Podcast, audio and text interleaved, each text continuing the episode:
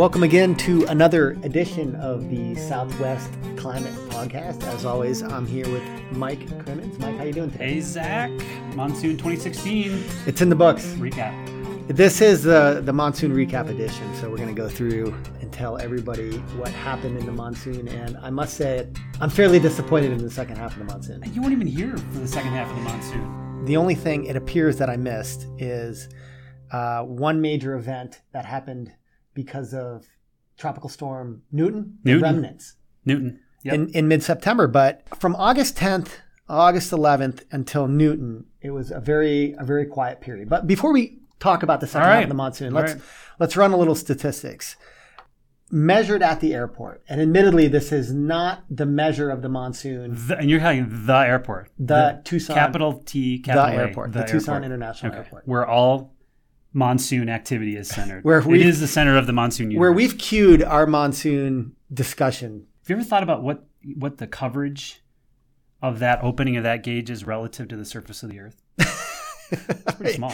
I haven't thought of that, but I, I've often thought about why that station gets less precipitation than stations around it, right? Yep, it never rains enough where you are. That's basically what it is. No, Yeah. but I, th- I think you're right. We we've talked a little bit about this. I we are kind of off the cuff here as far as saying that that is actually the dry spot, but it does when we sort of look at observations across town with these different networks. It can come in on a little bit on the low side, and that could be deserving some more analysis. That it is a bit of a low spot and kind of pretty far away from most of the mountain ranges that would drive a lot of the thunderstorm activity in Tucson during the summertime. So it's kind of a it's kind of a pessimistic portrayal of monsoon totals often.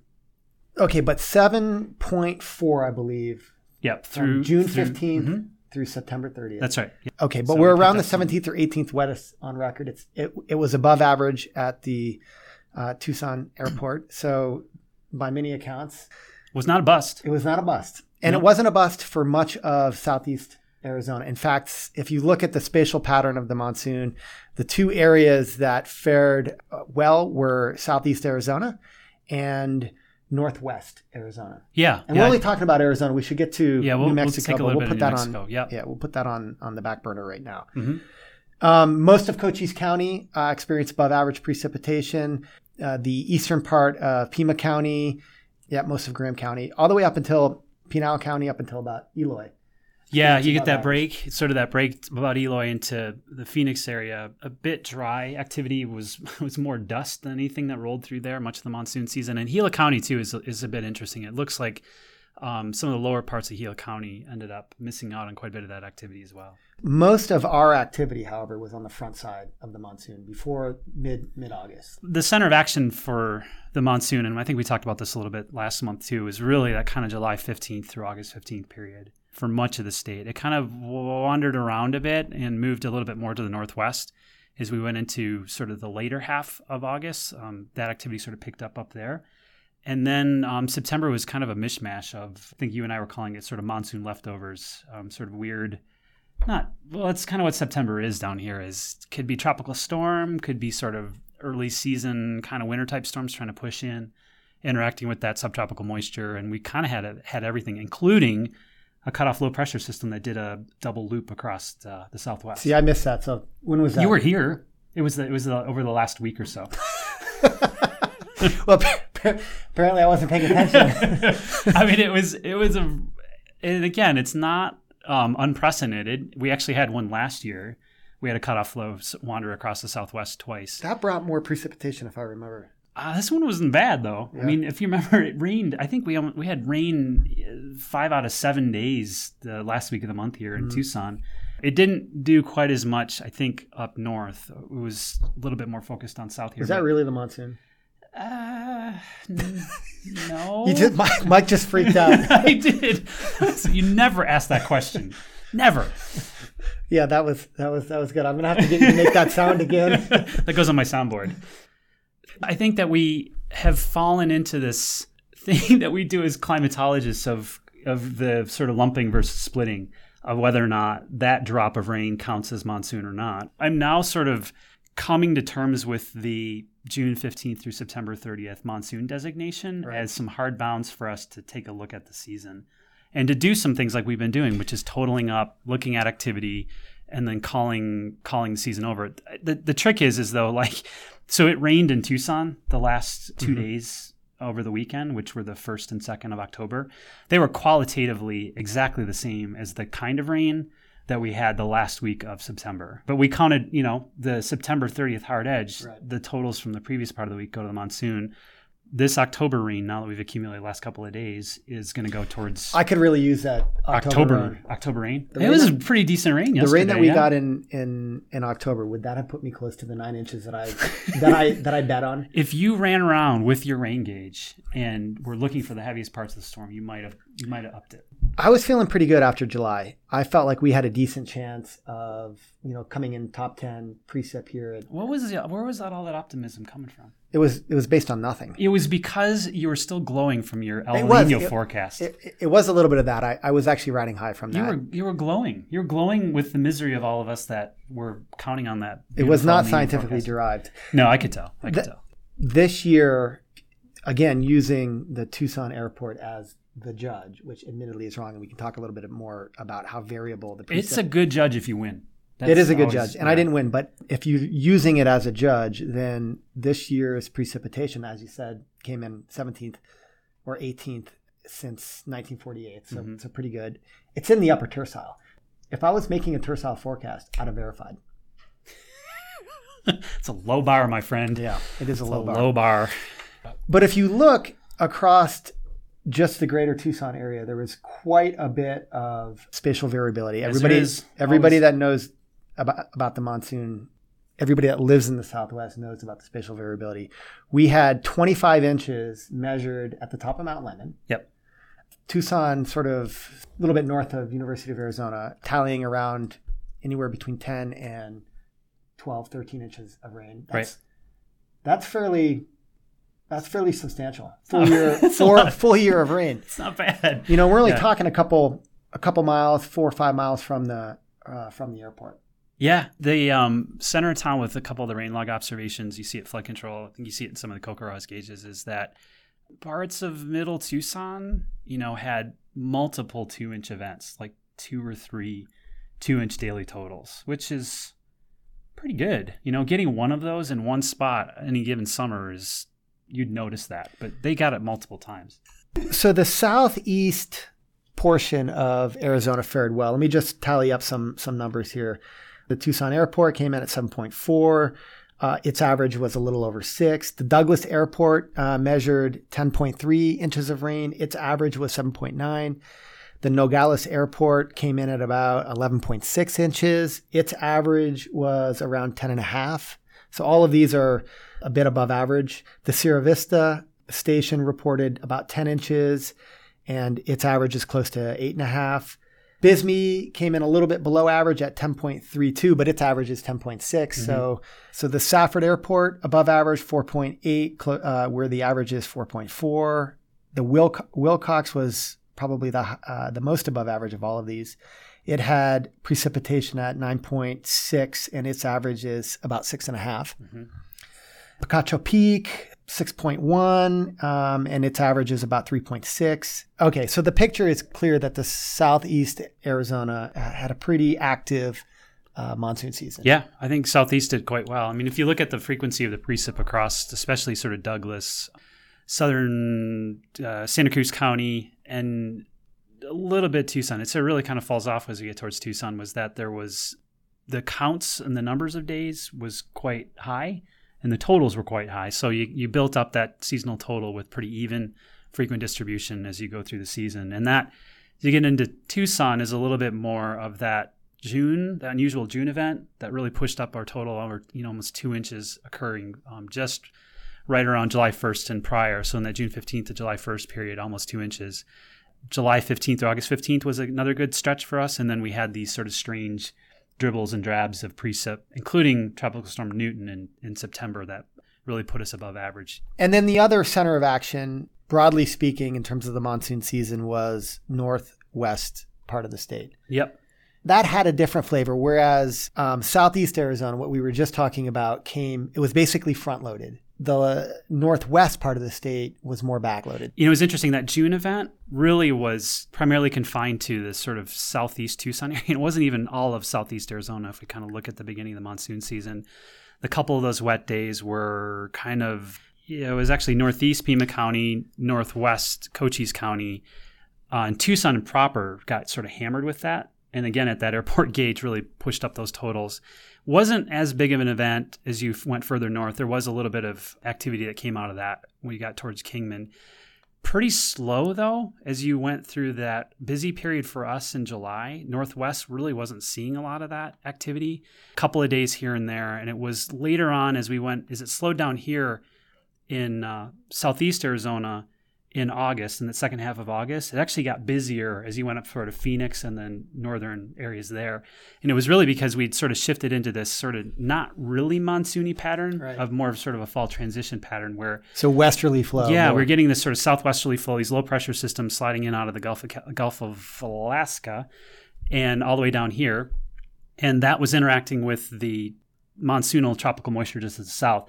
And when you do that, you start to, you can really get fairly strong storms that occur across the northern part of the state become they, they act a lot more like uh, kind of Great Plains uh, cold front type storm events at that point. So it also seemed like there was more of a persistent low pressure system permanent feature off the sort of western northwestern. Well, actually, it's more like British Columbia was it displacing the sort of monsoon high that we had talked to slightly slightly south and and and making us more under westerly flow? Yeah the the kind of the weather scale variability if you look at the whole monsoon season was i think and this is just if you look at the difference from the normal pattern so the difference from average patterns across the weather maps for the whole globe it looks like there was a, a, fairly active kind of wave train across higher latitudes. So the sort of you know wiggles in the jet stream, you know, up across sort of the kind of the latitude between Canada and North America. If you go all the way around the globe, ridges and troughs, and fairly progressive pattern there.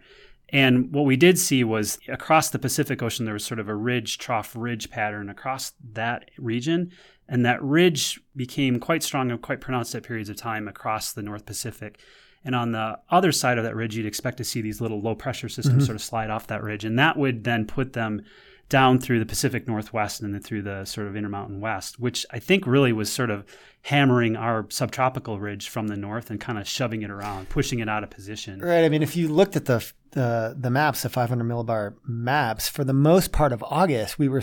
It seemed like we were under westerly flow. Yeah, and some some of our sort of favorite blogs had had noted that was that by August 15th, it looked like fall. You know, it's like so the monsoon like ended we August 15th. Well, I mean, we, we really were. We seem to have been in the more the most sort of traditional, typical incarnation of the monsoon from about July 15th through August 15th, which is that kind of is the sort of the heart of the monsoon when you've got you know, you're, you're past June 21st, sort of highest subsolar point latitude wise and longest day of the year. And then you get that sort of lagged surface heating that goes through there. Uh, tropical storm activity is starting to sort of ramp up, and you've got all the ingredients that really kind of point towards that period as being the peak of the monsoon season. It certainly was the case. It's not to say that you wouldn't in other years see more of that activity extend into late August and early September. We just didn't. You know, we had other sort of factors that seemed to be at play that really kind of broke it down and put us more into this sort of transition pattern, fall transition pattern, very long, protracted mm-hmm. fall transition pattern, as we even saw within the last couple of days. What do you think it would take to completely shut down the monsoon? Can we can we shut down the? What do you think the the the, the worst case monsoon scenario would be? Um, probably advancing uh, ice sheets. Are we going back to last glacial maximum? I think so. That, what was I, the monsoon like in the last glacial maximum? I, I don't remember. I, I, I don't know.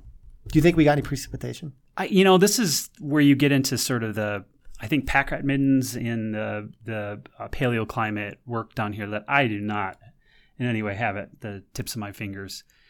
So okay, so what's the reverse? What's the best case scenario? Uh, geez. I mean, if we would have, if you would have taken the first half of the monsoon or maybe the first 40% of the monsoon and just replicated it, we would have come out with, I don't know, uh, you know, the top five, let's, let's say. See, I don't think it scales quite linearly yeah, it doesn't, like it, that, right? Yeah, it doesn't you know scale I mean? linearly like that. But I guess the thought experiment is, is there's two, which would be really interesting to do. What does it, t- what does it take to shut down the monsoon? You know, can you actually shut down the monsoon? It's not like a thing. It's not like a giant hockey puck that you just sort of move out of the way. And I think that we kind of talked about that. It's a bit of the sausage making. You know, it's all that weather scale variability and it's all these sort of features and small scale variability and weather scale variability sort of aligning to set up events that will create precip at very small scales. Right. And then sometimes they'll scale up and they'll be sort of widespread. Think back through the monsoon season. What are some of the best wide scale precip events we've had? So Um, just in terms of the total precipitation, I think the highest is close to 14 inches at the at the airport.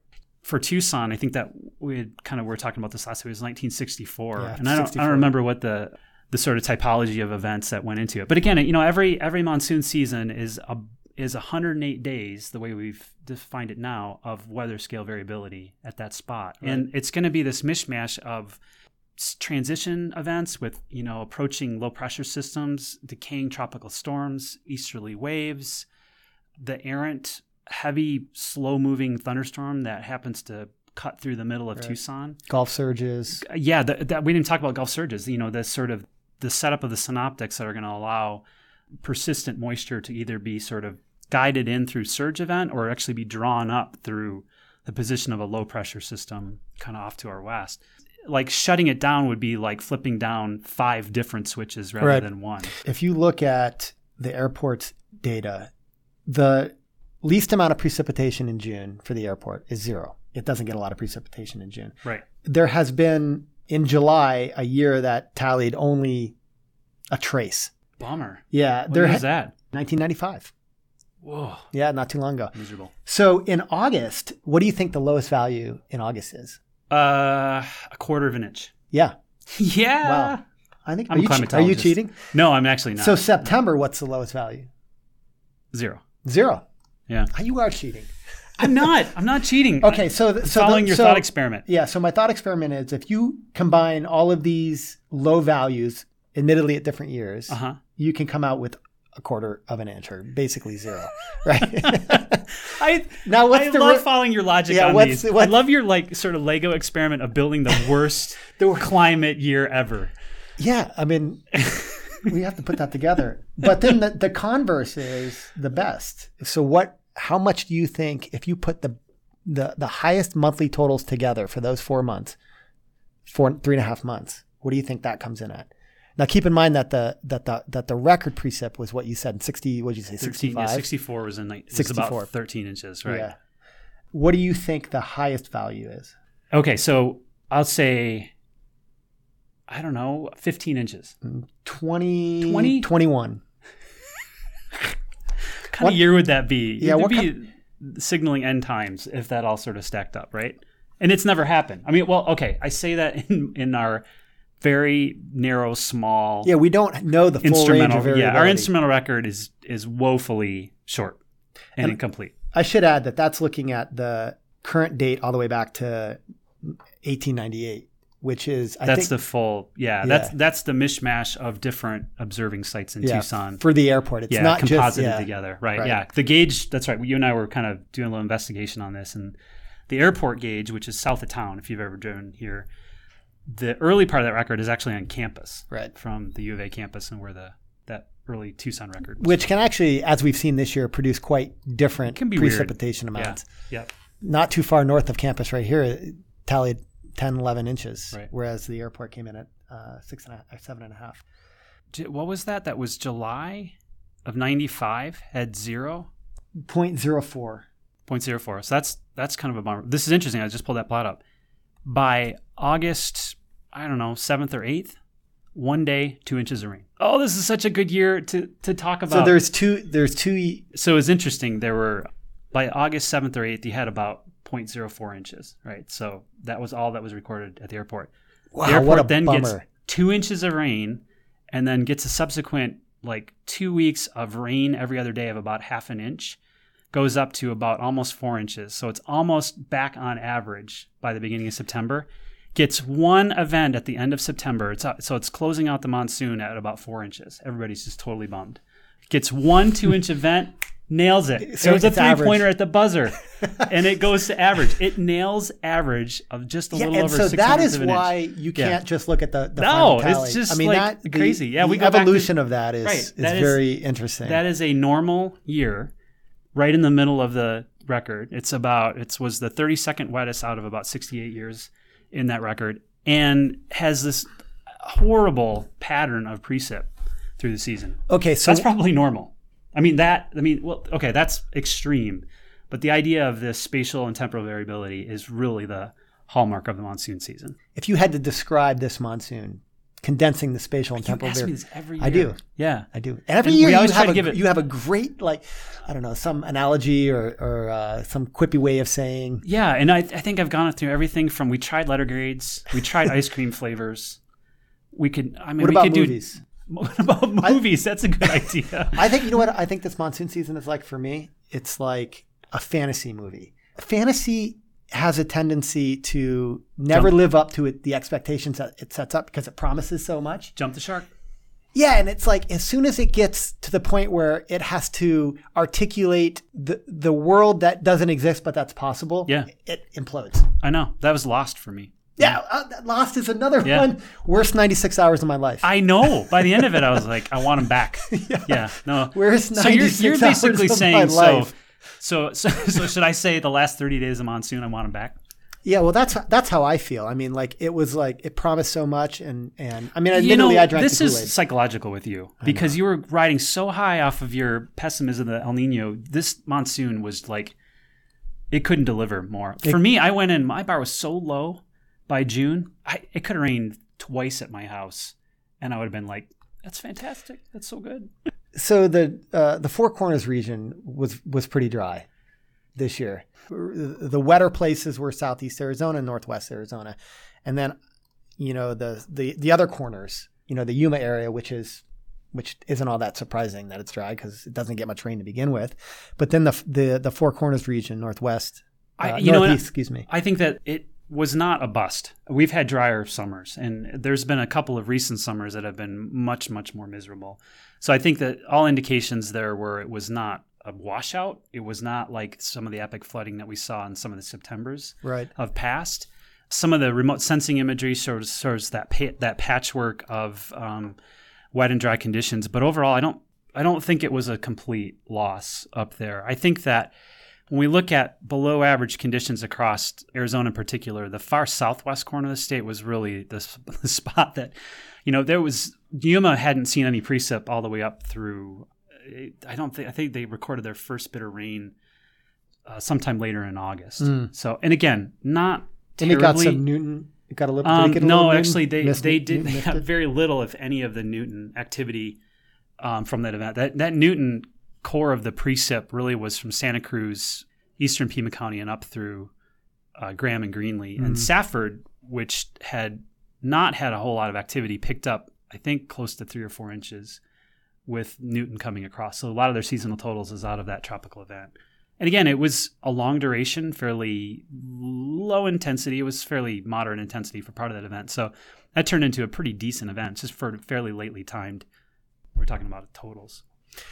What about New Mexico? I'm looking at the the maps here. Only 10% of the state really at the end of the by the end of the year or by the end of the season was below 75% of average. Between 10 and 55%, so 45% of the state was near average. And then what? 45% was above was above average. That's that's actually pretty darn good. if- It's yeah, I think it's without not bad. looking but, at the historical pattern. you know, just watching some of the the sort of internet traffic across New Mexico was that they had some fairly pronounced slow stretches though. They were concurrent when we slowed down, but they had some they had some slow stretches of their own. If you look at Albuquerque in particular, uh, Albuquerque ended up being below average for the season, and they ended up having just a little over three inches, and they should see a little bit above four. The interesting thing was that their frequency of precip was pretty close. They had about 23 days of precip, but a lot of those days were light. Hmm. And you you did hear you know folks noting that they they did not have a single total that was above half an inch the entire season. In previous years, you know, you'd seen some of the sort of Twitter traffic of sort of epic flooding through middle of Albuquerque and didn't really see that. And some long stretches were dribbles here, dribbles there. you know, other parts of the state, again, as the monsoon kind of goes, did pick up better activity. Newton traced through the far western part of the state and delivered some pretty good precip to the Gila. They had a couple of other days that ramped up, but I don't know. I don't, I, you know, those totals look probably pretty good, but I don't know if anybody will really say this was a sort of a knockdown, drag out, awesome monsoon in, in Albuquerque. I'm could wait- be could be wrong though. I'm waiting for the for the monsoon season that brings 21 inches. It's I'm gonna. I'm sad to see. I'm you gonna. know, if you total up precip across different gauges, you could get to 21. so yeah, it's different ways we build, can build work these own, numbers. build your own monsoon. yeah, I like. I've never seen I mean, anybody do a that great, before. great class project. I think it's a great class Create project for me- Yeah, you.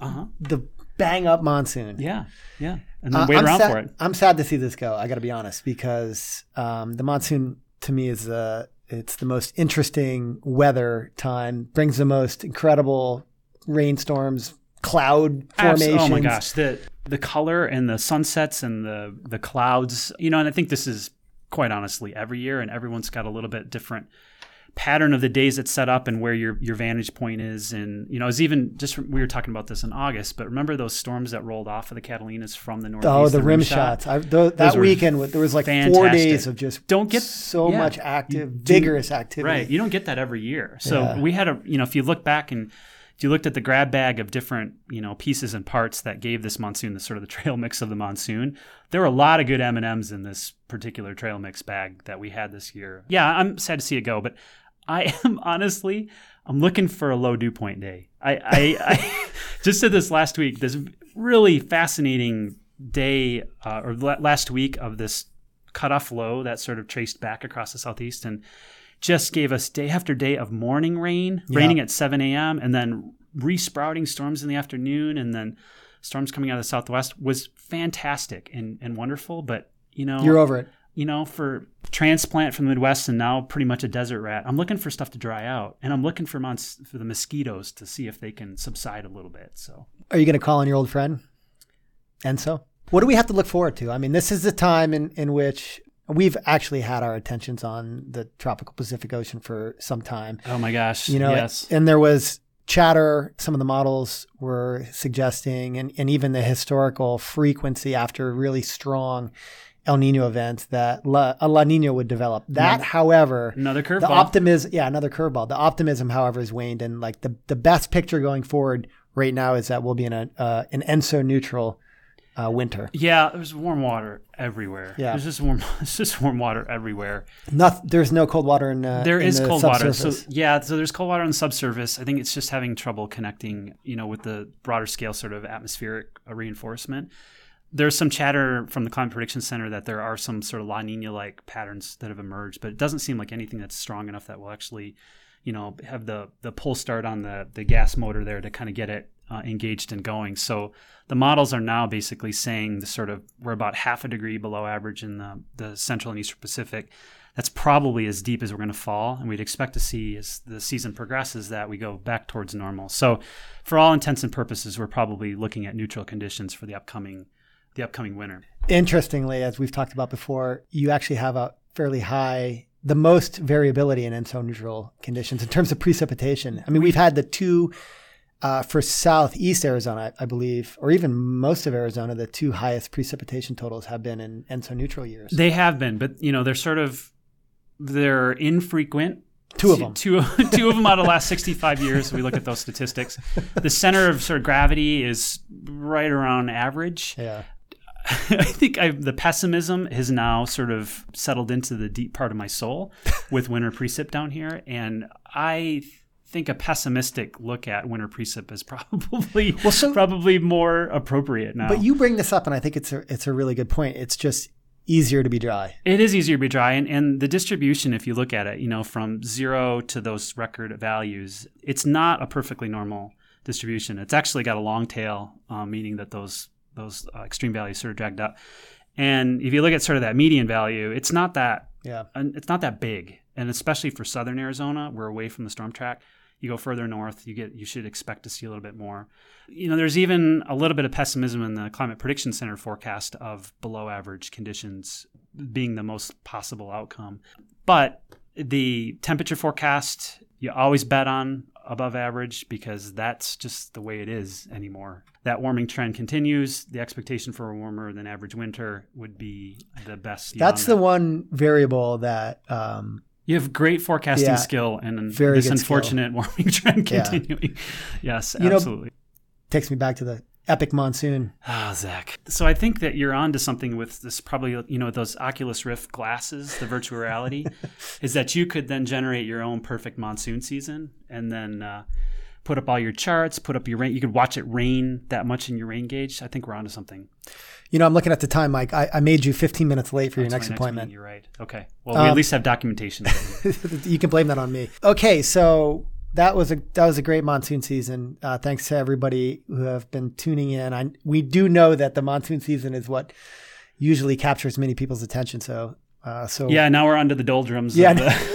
The, rest of the year, just wait again till the it rains again. and we'll try not to bore everybody with incessant talk about uh, El Nino and La Nina. Well, I think that we'll still, you know, I think ne- maybe next time we get together, we could we could think about drought conditions, the sort of the water year and recap, and then you know look forward to what does make for an interesting uh, winter season across the Southwest. Let's build the worst case winter and the best case winter. All right, that sounds good. We've got plenty of worst case ones in our back pocket right right recently, so sounds good. All right. Um, okay. Thanks, Mike. Thanks, Zach. The Southwest Climate Podcast is a production of CLIMAS, which is part of NOAA's Regional Integrated Science and Assessment Program and is housed at the University of Arizona Institute of the Environment. Mike Crimmins is a principal investigator with CLIMAS, a professor of soil, water, and environmental science in the College of Agriculture and Life Sciences, and climate extension specialist with the University of Arizona Cooperative Extension. Zach Guido is a research scientist with the Institute of the Environment and UA program manager of the International Research and Applications Program. The podcast is edited and produced by Ben McMahon, Research, Outreach, and Assessment Specialist with CLIMAS. Uh, that leaves me speechless, which is fitting because I'm about ready to launch into the Southwest Climate Podcast.